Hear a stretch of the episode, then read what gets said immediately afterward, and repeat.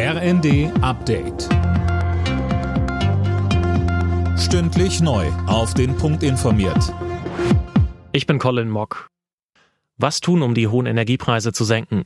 Damit soll sich künftig eine Expertenkommission beschäftigen. Das hat Kanzler Scholz nach Gesprächen mit Vertretern von Gewerkschaften und Wirtschaftsverbänden angekündigt. Dabei betonte er erneut, dass die Regierung niemanden in der Krise allein lassen werde.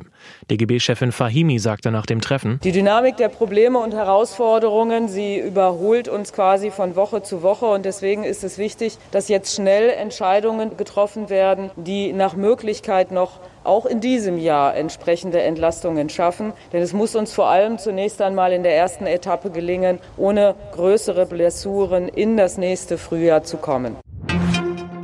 In der ukrainischen Stadt Isium ist nach dem Abzug russischer Truppen offenbar ein Massengrab gefunden worden. Das teilte Präsident Zelensky am Abend mit. Er verglich Isium mit den Städten Butscha und Mariupol. Auch dort waren Massengräber und Hinweise auf Gräueltaten festgestellt worden.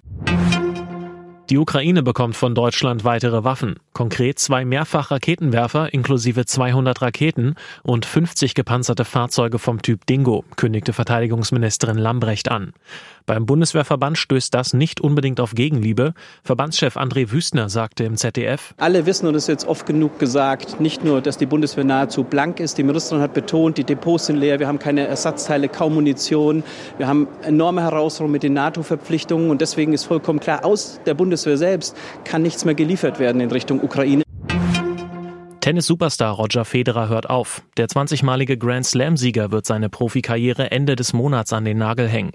Der 41-jährige Schweizer begründete das Karriereende auch mit den vielen Verletzungen in den letzten Jahren. Alle Nachrichten auf rnd.de